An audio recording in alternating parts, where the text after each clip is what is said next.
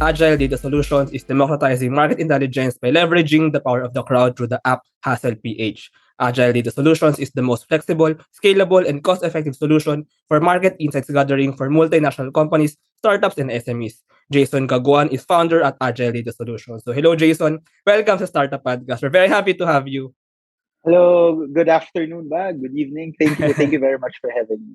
Yes, I'm very excited. Actually, si Agile Data Solutions, siya ang mother company ni Hustle PH na actually napaka-exciting din. So hopefully later, mas mapag-usapan natin ayan. Pero my first question, Jason. So, ano nga ba ang Agile Data Solutions? Agile Data Solutions is a market insights company.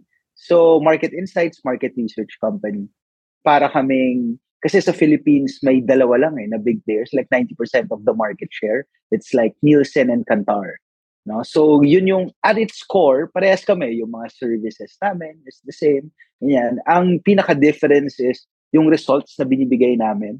And kung gaano siya kabilis. Kasi the results that we give are more accurate and more targeted kasi we leverage the technology. Yun nga, yung Hustle PH app na sinasabi mo. No? We use that to gather data. And then also, we have a technology na, well, yung technology namin is based din sa pagka-architecture nung buong database namin. Kasi millions of data points yan, diba?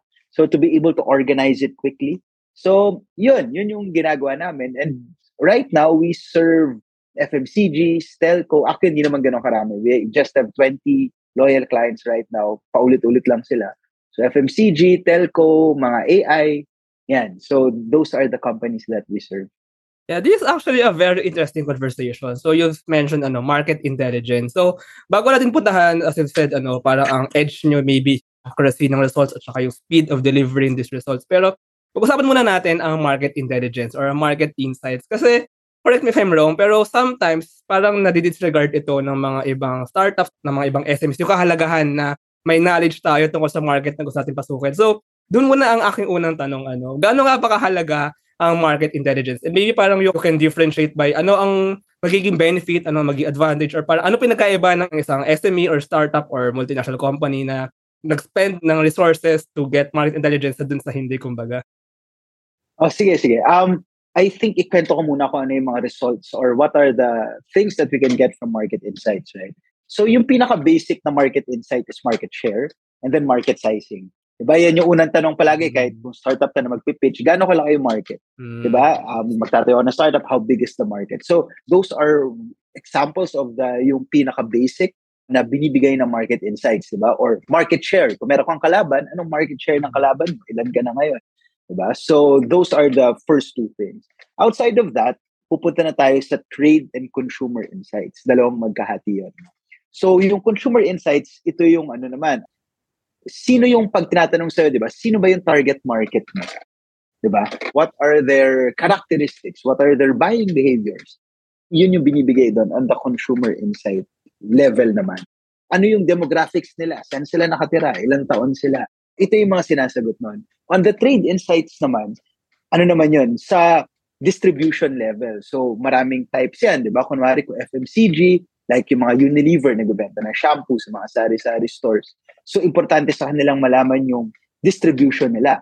Kasi, for example, ang importante kasi you are available in all channels, right? Or at least in the most sari-sari stores possible. So, may mga team kasi na gumagawa niyan. And to check that, we give them distribution insight. So, sa ganitong barangay, yung shampoo X is 90% distributed, ganyan, sa sari-sari stores. Tapos, iba't iba meron ding trade insights, for example, sa supermarket. Ano yung itsura nung, saan siya nakalagay sa supermarket? Nailagay ba sa tamang shelf? Ganyan. Then, after placement and distribution, pricing naman. Yung pagkapresyo mo ba ay competitive sa kalaban or pagka, kunwari, startup ka nang nagbibenta ng sabon, for example, and nag-start kang magbenta sa mga groceries, for example. So, gusto mo ma-check if paglinipat na ba yung, di ba may SRP ka? Normally, nasusunod yung SRP. But for some instances, hindi nasusunod yung SRP. So, it's very important na ma-check yung price. Ganyan. So, those are the types of market insights. And another, well, sige, yun naman. Yeah, actually, I'm an industrial engineering and this is actually very, very exciting for me kasi In IE, we have feasibility study. I mean, or alam natin lahat yan, feasibility, lalo sa when you're launching or when you're entering a new market. Meron tayong market, meron tayong technical, meron tayong financial, meron tayong social. Pero I think yung market intelligence, napakalaking bagay nito kasi ito yung tao, eh. Ito yung consumers, ito yung kumbaga magsusustain, kumbaga magabayad ng serbisyo or ng bibili ng produkto ninyo. So, mahalaga na when you're trying to launch a business or you're penetrating a new market, alam mo muna yung papasukin mo bago ka pumasok. Parang ganun siya, di ba? Yes. Pero you mentioned na meron kayong loyal client base. What are these industries? And parang, can you give parang concrete maybe no need to say who they are, pero parang concrete example ng what kind of market intelligence do you get for them? Para lang mas ma-appreciate naman nakikinig. Yeah, yes. Hindi, okay lang. Nasa deck din naman namin yung mga pangalan nila. Pinayagan naman kami. So, ang pinaka-loyal namin na ever since nag-start kami, binigyan kami ng chance, Unilever. Mm-hmm. So, Unilever is one of our most loyal clients. And then, so yun sa FMCG. Tapos, meron kaming JTI, Japan Tobacco, Globe Telecom, GCash. Oh, wow. Ano pa ba mga kliyente namin? Sorry. Kalimutan ko. Change siya ng mga ng mga milk tea. I forgot. Tapos, marami yan. Paymaya, mga bangko, Alliance Bank. Yun, mga bangko. Tapos sa mga tech companies naman, may mga startups from Kaya, yung venture capital na Kaya, yan.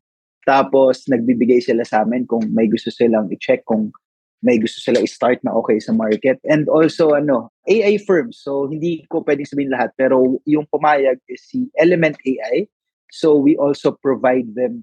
Well, ito kasi hindi consumer insights. Pero dahil may platform na kami to give tasks to people, so we use that platform to be able to generate human knowledge from people na ginagather ng AI models to study. Yeah, first of all, gusto ko sabihin, actually, it's very amazing na you have this big clients. I mean, Unilever, Ako rin. Pero, do you want to know the story behind it? Yeah, yun yung gusto tanongin. So, bilang isang startup or like bilang isang, I mean, relatively not that huge compared to those na we are not na huge industry. So, paano nyo nakuha itong mga kliyenteng ito? Okay, so, 2 layers siya, So, 1 is luck. And then 1 also is, kasi of the network built through the years. So, let's start with the boring part, yung network built through the years. Kasi ako I've been to different FMCGs, to telco companies. Sa buong career ko, matanda na ako. So, I've been to these different companies. And then, yung mga yan kasi, you work in the same circles. So, nagkaroon kami ng in because these people I've worked with through the years, I've been working in different corporations, in different companies, and also in starting even some startups, like Mr. Speedy, for example. So, itong mga to, so yun yung, pero yun first in lang. So, alam mo lang kung sino yung email mo. Alam mo lang kung sino yung message mo sa LinkedIn. Pero, that's a big thing, ha? Yeah, also. Pero yung pinakaswerte talaga is during the bad to say, hindi swerte yung pandemic. Pero we were able to be fortunate enough during the pandemic that we were able to take advantage of the situation in the market research industry. So, at that time, kasi dito kasi sa Philippines, as I told you, diba, 2 lang yung players. There are just 2 players, 95% market share. And surprisingly, and I don't know, hindi ko masyado alam kung bakit, for the past 5 decades, they didn't really innovate. So you would be surprised that market research in the Philippines is still mostly done pen and paper, house to house. So imagine, how can you do that during the pandemic, right? Mm-hmm. So during the lockdowns, their data became very spotty. So there were a lot of gaps in their data. Pero at that time, we were emailing them na always. Pero when that opportunity came, then they said, okay, these guys keep emailing us, messaging us, texting us. Yeah, let's just give them a chance. So we had our first break with Unilever at that time. And given also that, we are a lot cheaper, a lot faster. And then yung mga weird studies, for example, like they want to understand the consumer behavior of women with wavy shoulder-length hair that is colored purple. Yung ganung stuff, diba? You can't do that in the old-school manner. You would not have a big base. So, a base that you could do quantitative analysis. So, anyway, yun, nagkataon, and then we were given opportunities at that time. Tapos, when they tried us, well, of course, in the beginning, it's not really that perfect, but I don't know. I probably, you know, they were really nice. No? So we learned through the process. We learned with them, grew with them, and then, well, they just stuck. Tapos nagkwento-kwento na lang. They told other friends, stuff like that. I'm very speechless. Actually, ang galing, ang galing. First of all, the pandemic. Maraming, hindi ko akalain, kasi nung pandemic, ang daming mga na-discover na mas mabuti palang gawin na online. Pero hindi ko akalain na market research ay isa sa mga yun. Kasi, I mean, market research, kung isipin mo, parang na siyang it's an advanced way. Pero who knew, di ba, na very traditional pala actually yung paggawa ng ganun sa, I mean, ng actually, it's a very big player. And you actually innovated it. Ito ngayon yung gusto kong tanongin. I mean, the innovation. So, Unilever ang isa sa mga unang nag-adapt ito. Pero, paano nyo na-keep si Unilever? I mean, of course, kung pangit naman yung results nyo, hindi mo yan makikip. Pero na-keep nyo siya, diba? So, can you share about, first, the innovation, yung accuracy, and yung speed? And then, how did you hold this client base? Okay. So, the way we do it, kasi we have an app, right? So, this app, okay, ano siya eh, interesting din na kwento. Probably, baka mas sidestep ko. But, the thing was, we released the app first. No? Yung app namin kasi parang, it just asks people questions. Kunwari lang, take a photo of the shampoo that you use at home. Ganyan. So these are the things na pinapagawa namin. No? What's your favorite? So how long do you watch TV? Or for example, magpapatas kami na 8 p.m. Take a photo of what you're watching right now. Things like this. No? So yun yung mga task kasi. So on the data accuracy end, this accuracy, we check and balances. Like picture checking, we have GPS tagging to check. And also, chine-check namin yung behavior. For example, you answered it in a very quick time. Or iche-check namin from the last surveys that you've answered. Kung consistent. Magsisingit kami ng isang question na para lang ma-check kung consistent yung sagot mo. And then, well, ito na kasi sa mga later stage na. We've partnered with different e-wallets and integrated with their KYC. So that also helped us na ensure na totoong tao yan at siya talaga yan. So yun siya. And also our base is much, much higher. The computation that we use, I forgot how they call it, pero ang computation kasi, well, you know this more probably than I do, but the computation is the multiplier of the square root of the multiplier of the base. Yes naman yan. Parang ganun. Hindi. Hindi, kasi ang normal, kasi na sample size, diba, is 100. We do thousands and alam mo yan. So it really helps also on that level. And the speed kasi rin, then we get the data immediately kasi online naman siya. So papasok lang sa amin. Yung paglaki ng base, that was also luck. So when we started, we were trying to do some, you know, Facebook ads, things like this. But we have very little budget. We're just testing it, like $1,000, 1,000 pesos, 2,000 pesos. But there was this person in YouTube who shared us. Hindi namin siya binayaran, hindi namin alam. Napansin lang namin nagsaspike yung downloads namin, tsaka registration. Tapos, sinerch namin. Oo, and there was this vlogger, ang pangalan niya si ano, babae siya. I forgot, no? Pero, Jen's Vlog, something. So, nung pandemic, she was doing vlogs on how to earn money during at home. So, shinare niya and then boom, suddenly nag-spike. Umabot kami, in a week, umabot kami ng parang 15,000 registrations without any cost to us. Oo nga eh. Parang wow, cool. Tapos nagtuloy-tuloy na kasi nagsasabi sa kaibigan, ganyan. And also, ang isa rin namin pinang-start kasi I started Mr. Speedy sa Philippines noong 2017. So, yung mga riders din, kinuha namin. Na, uy, sali ka dito sa ano, sali sa hustle, nasa app nila, blah, blah, blah. So, yun yung kwento.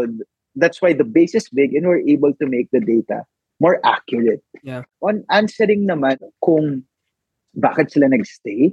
So, I think one of the good things also is hindi naman kami agad na ulanan ng kliyente. No? So, we started with Unilever. No? So, one client. Focus, yeah. We started with other projects muna with other clients than before. Pero ano siya, it is really pro bono. Parang, try it out, it's free, blah, blah, blah. And then, with Unilever, we just clicked because, well, yung buong buhay namin, binigay namin. So every time may project sila, wow, all hands, ay titigil yung mundo natin. And then, we were also very open to suggestions to them. No? So we tried to tailor fit to what they really wanna see and wanna hear. And it's also good na nanggaling din ako doon. So I also know what they wanna see sa presentations and things like this. So I think yun din. Yun. Ang ginawa ko ninong sa kasal, isang boss. Joke lang. I want to ask more about yung sa earning part. Pero bago yun, may gusto kong mas diinan eh. You mentioned before, yung like before pen and paper, and now you have this parang online way. Later, gusto kong actually tanongin like paano nga ba kumikita exactly. Pero yung ano muna, yung accuracy and yung parang in surveys, I think meron namang hindi sasagot ng maayos, diba? Pero ano lang yung parang comparison really no old way in terms of accuracy. Yung speed and yung immensity, I think, obviously, mas madali sa online. Oh, parang ano siya, crowdsourcing, diba? Oh. Pero in the accuracy, the real accuracy and yung... Can you dig deeper lang dun sa aspetong yun? Yes. The solution na ginawa namin dyan, hinati namin into three parts. So, first is, are you human? Yun yun. Are you human? Yun yung una eh. Diba? Yeah. Are you human? Second is, are you honest with your answers? Third is, are we developing a level of trust? So yun yung three layers namin na pag-solve dyan. So the first layer of are you human? Before partnering with e-wallets, kasi ngayon madali na lang because after partnering with them and integrating in their system, KYC is, diba? Kasi their KYC ngayon is sobrang strict na eh, diba? Mm. But before that, we did also KYC within the journey of the person. So what we did was, sa simula, of course, ano siya, what they call this, konti lang tanong namin para yung fall off mo sa registration mataas. Kasi pag sobrang haba ng registration mo, mag-fall off yan eh. So we spend some money na, for example, kukunin lang namin yung basic information and we spend like 5 pesos. May 5 peso task, upload an ID. And another 5 peso task, upload a picture of your house, a picture of your bed. Tapos yung mga ganyan. Tapos, diba, alam namin yung address, diba? So sabihin namin, okay, tag your location right now if you're at home. Ibabangga yun. So, yun yung are you human? So, that's the first one. Yung second naman is, I think ito yung mas relevant for you na gusto mong malaman is, are you honest with your answers? So, yung pagkagawa dyan is more on the structuring of the mission. So, for example lang, if you would want to know market share ng shampoo X, we do not only ask anong gamit ng shampoo. Ang gagawin namin is, take a photo of the shampoo at home. Ano bang gamit mo dyan? No? Tapos, itatype nila yung pangalan. So, yun. May mga checks and balances. Parang bring me lang yun. No? Oh, very, actually, it's very simple. Hindi naman siya like, it's rocket science. So, for example, sari-sari stores availability. Hindi lang siya checklist. No? Take a photo of this SKU kung available dyan. Take a photo of this. And then, yun yung pang-counter check namin. And then also, pagdating naman dun sa third question, yung third question is, are we developing a relation of trust? Sorry, nakalimutan ko. Nasa board namin yan sa maliit naming office. So yung third na yun, merong trust score yung bawat hustlers. So depende sa kung marami na siyang nagawang task, kung maganda yung quality ng task niya. Tapos based on the trust score, ganun yung dami ng task na makukuha niya. So, hindi naman namin kasi binubuksan all tasks to everyone kasi medyo mahal siya eh, di ba? Kung yung buong 200,000 base namin sanagot, kahit 5 pesos lang yun, that's already ₱1,000,000 in rewards. So, yun, depende rin dun. And also, yung complexity, nandun din siya, nakadepende rin dun sa trust score. So, yung mga hustlers ngayon are really working hard kasi meron kami tinatawag na Hustler Pro. So, they are working hard na talagang pamataas yung score nila. So, when you're a Hustler Pro, you get the task na 200 pesos, 150, wow. Diba, ganun. So, yun. That is how we try to maintain it. I'm actually mind-blown. I mean, I don't want to... Simple lang eh. No? Simple lang siya. I mean, to be honest, parang ang simple nung how you explain it. Pero ang galing actually, first of all, yung three layers, yung human, yung truth, yung trust, nakakover siya creatively nung mga questions na... I mean, you don't directly answer, are you human, diba? Pero, kumbaga, na-transform na yung question into something na ma-motivate, kumbaga, yung hustler na nagawin yung task. No, ito yung... Siyempre, ganyan, elegant na eh, pagkakwento ko. Pero when we were thinking about that, hindi, mahaba.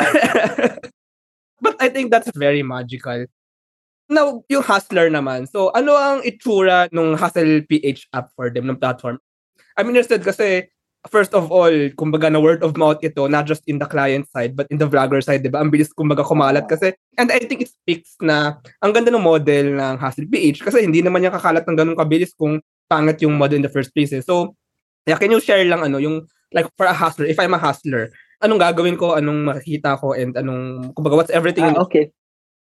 Sige. So, sa ano, what do you call this? Meron kaming app. Nag-start kami sa app actually. Pero ang hirap i-maintain ng app. Tapos, it was the height of the pandemic. Ang mahal ng programmers nun. So, we moved to a web app. So, Hustle PH na web app. Pero ngayon, naglabas ulit kami na app sa Android. Tapos, maglalabas kami sa iPhone, sa App Store. Ang itsura niya is very simple lang. Pagpasok mo, meron lang mga task. Wait, papayto. Yung tasks na yun available sa lahat or parang depende rin sa'yo? Depende sa trust score mo, depende kung saan ka nakatira. For example, nakikita ba? Hindi nakikita eh. Hindi ata nakikita yan. Nakikita lang yung ilaw. Bababa. Kaya nga. Bababa. Ayan. So, yan. Yan, kung nakikita mo yan, nakikita mo online shopping, 10 pesos. Ganyan lang. Okay, 2 pesos nga lang, 2 pesos. Hustle shampoo, 25 pesos. So, yan yung mga pangalan ng mga task na pwede kong gawin. Tapos, pag pinundot ko yan, so, lalabas lang. Parang, take a photo of your, take a selfie. Parang, ganun lang. Tapos, papadala namin sa kanila, sa GCash. Ano pinakamal na task na rin? Yung mga sari-sari store check. Mm. So, kasi medyo mahirap yun kasi lalabas ka ng bahay or something. Yung iba sinasadya talaga. May mga tao na nagmomotor na iniikot nila yung barangay. Eh. Masaya actually. Actually. Parang siyang real-life RPG na kumikita ka. Real-life game na kumikita ka. Natuwa sila 50 pesos kasi per sari-sari store. So, nagre-range siya actually 80 to 150. Yung prices kasi umaangat yan pag walang gumagawa eh. So, galing. Hindi, syempre, para mas matapos, di ba? So, pero kung so ganun siya, 80 to 150 per sari-sari store, ganyan. Pero, ang hustler, meron ba yung idea like kung magkano kinikita ng isang hustler? I mean, on average, baka mamaya, yun yung may nagkakitaan niya. Hindi. Well, of course, may extremes, no? Pero ang average namin is 1,000 pesos per month. Oh, wow. Okay na rin. Pero ang range talaga ng average siya, mode niya, mga 800 to 1.5 yan. Pero dun sa dulo, yung mga hustler pros, yan yung mga malalaki, mga 16,000, 25,000. Ano na rin talaga, parang monthly salary na rin. So, yun din ang ginagawa nila. Pero it doesn't take much time. Kadalasan yung mga nagde-deliver. Yung mga nag-grab or nag-Mr. Speedy, sinasabay na nila. So, yan. Mga grab driver, no? Pwedeng isabay yan. Angkas. Mga ganyan. Angkas lalo na. Sinasabay na. Grabe. I mean, sobrang galing. Ang galing actually. Yun lang masasabi ko.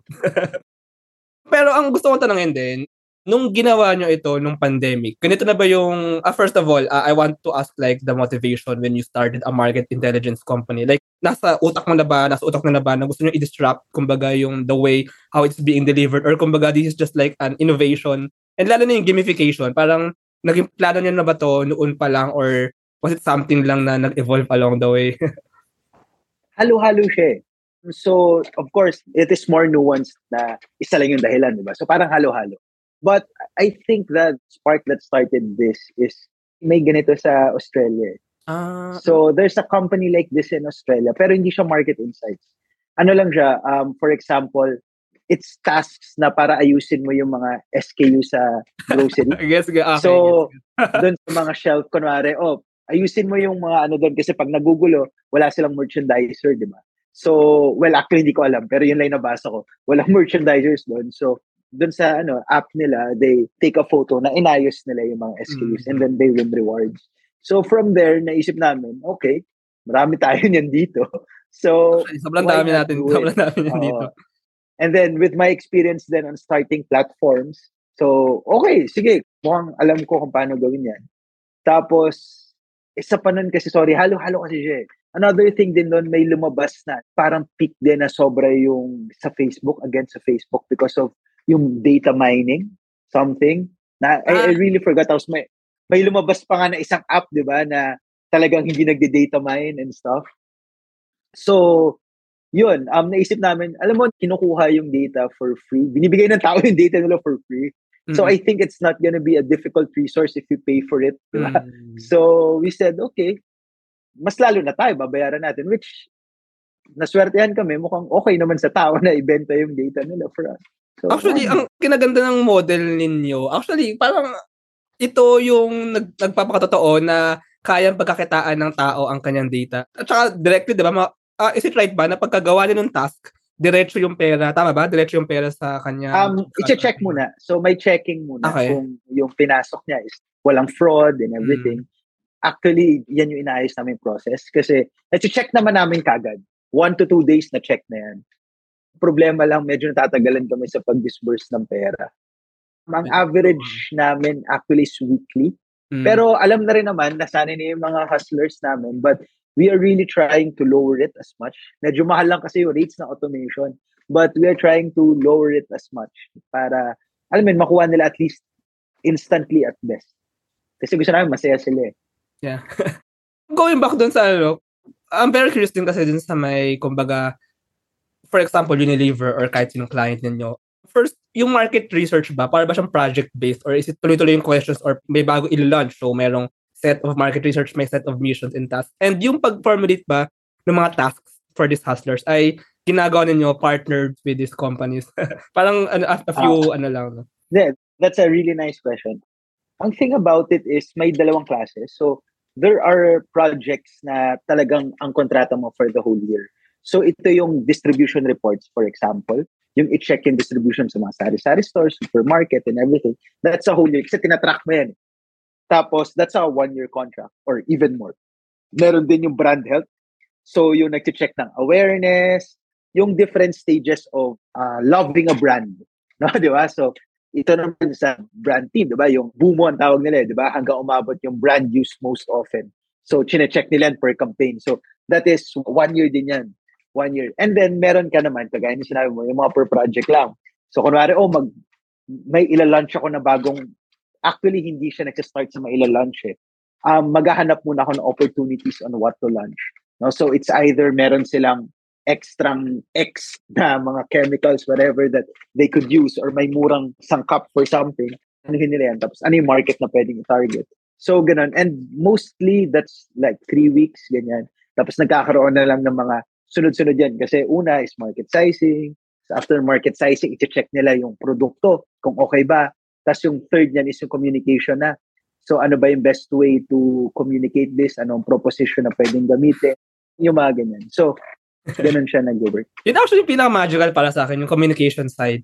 I mean, it's a process, may formulation. Pero yung kumbaga yung pag-formulate ng question, nakakover niya yung mga gusto nating tanongin, but at the same time, entertaining and engaging dun sa side ng hustler. Kung pwede mag-backtrack na onte, kasi I'm very curious now. How did you learn all about this? Parang onting background lang. Can you share lang how you learned like market? I mean, ito, yung buong proseso nung how to gather market insights. And can you share about the team lang? Yeah, sure. Naswertehan ako kasi pinagdaanan ko kasi lahat eh. I started my career sa market research. So, I spent a year there sa Nielsen. And then, after that, nag-sales ako sa Unilever. Wow. So, nakatulong yun. Nakatulong yun sa pag-understand talaga kung ano yung tamang distribution reports. And nakilala ko yung ibang mga tao doon. Tapos, So, market research, nag-sales ako. Tapos, nag-Globe Telecom ako. Naging brand manager ako nun for prepaid. Tapos, ano yun? So, yun. Napagdaanan ko yung market research, sales, at marketing. Actually, yun nga. So, yun. Medyo dun ko nabuo yung total. Tapos, after nun, nag-tech ako sa OLX. No? So, medyo nabuo siya. Tapos yun nga, recently, diba, in-start ko yung Mr. Speedy, na ngayon, Borzo na yung pangalan.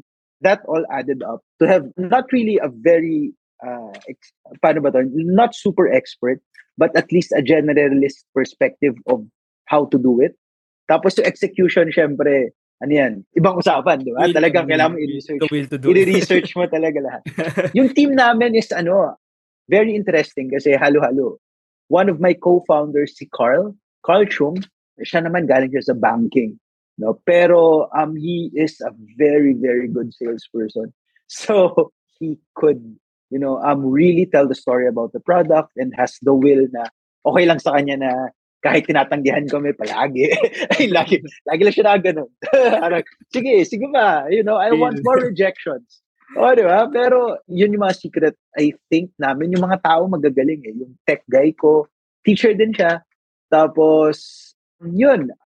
He's very smart actually. He knows how to solve problems and also, dahil teacher siya, communicate those problems to his team and solve it together. So, I think si Celina, yung Celina naman, siya naman yung marketing ko. Ano rin siya, master siya sa Ateneo, tapos nag-teacher's assistant din siya. So, siya yung marketing ko. Kaya magaling siya magsulat, ano, mga stuff. Yun, and then the team is larger than that. Ang dami kong interns. Na ever since nag-start kami, nandun na sila. Tapos ngayon, graduate na sila. So, papasok sila kasi graduation ngayon. So, ngayong May yung first month nila. So, si Jay, and a lot more. So, yun yung kwento ng team. And may makinuha rin ako from my old companies na kasama namin. So, si Francis, from Mr. Speedy, and all these things. And all some other people. Tapos, I think, nag-drive lang talaga eh. Kasi pag may problema, tapusin namin. Tapos, mag-iinom na lang kami after. Biro lang. Pero, yeah. That's the story of the team. I have another question. Kasi you're, kumbaga, this is a story from corporate to a startup. So, after getting those skills, bakit mo na-decide gumawa ng sariling startup?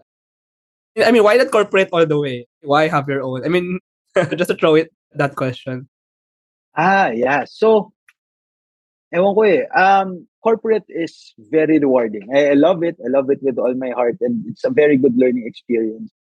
But I think going corporate all throughout, na yun lang yung gagawin ko talaga. Hindi siya subsidy sa ano eh, sa parang there's always this one to start something. Alam mo yun? So, yeah, that's, I think that was the motivation. Yeah, because I do not have bad bosses. Hindi naman ako yung tipong, ayoko na magka-boss. It's not really a question na ganun. It was just, there are good ideas out there and it's nice to execute something. Amazing. Amazing story actually, Jason. Yeah, last question. So, what are the long-term plans for Hustle PH and Agile Data Solutions moving forward? Meron bang mga dapat abangan ang manakinig? And invite first the hustlers to download the app or to try Hustle PH. And invite maybe baka may makakinig na mga SME owners, startup founders na baka interested then to partner up with you. Yeah. So, our plans really for the next, up to the end year, and early next year is really to grow the team. So if there are anyone watching, Flutter programmers, Flutter developers, backend developers, we are looking for you guys. And we're getting as much research managers, so people who are coming from, the research background, or kahit hindi, but are really data geeks. We would love to have you on board. So it's really growing the team. That's number one. Number two also is we are planning to expand to Thailand or Vietnam by Q4 or Q1 next year. So that's also something that we are looking forward to. And well, yung app namin ngayon nasa Android pa lang. So we're also gonna release our iOS app next quarter. And then also for Q1 next year, so sure na to. Matagal na namin ito sinasabi, pero Q1 next year, we're gonna open a platform na for people to be able to get data instantly. Para ma-open namin. Kasi ngayon kasi, medyo skewed yung services namin to bigger companies. So, we really want to open it to more companies at a lot cheaper price. Ang problema lang before, the reason we can't really open it is because the quantity of the data is still not that big. Pero medyo marami na kaming naipon. So, all this data could be available to, startups, SMEs, at probably a very low subscription, or if we could find a way in our books to give it for free, then it is something that we would really do. So yeah, and also invite hustlers. So guys, if you can download the app in Android or go to the web app, hustle-ph.com, and then register, try your app. Meron kaming mission ngayon na selfie mission. So that's fun. You just take selfies, you get $50. So yeah. Yeah, so maraming salamat sa mga nakikinig. Maybe you're interested to join the team. You're interested to be a hustler, or maybe if you're a startup founder or SME owner, or actually someone from the corporate, maybe you're interested to try. Actually, sobrang innovative ng pamamaraan na ito ng market intelligence. Actually, it's very innovative in all the aspects, like in the accuracy, in the speed, in the cost. So it's really something to watch out for. Maraming salamat, Jason, for sharing about Agile Data Solutions. Thank you very much also. Thank you.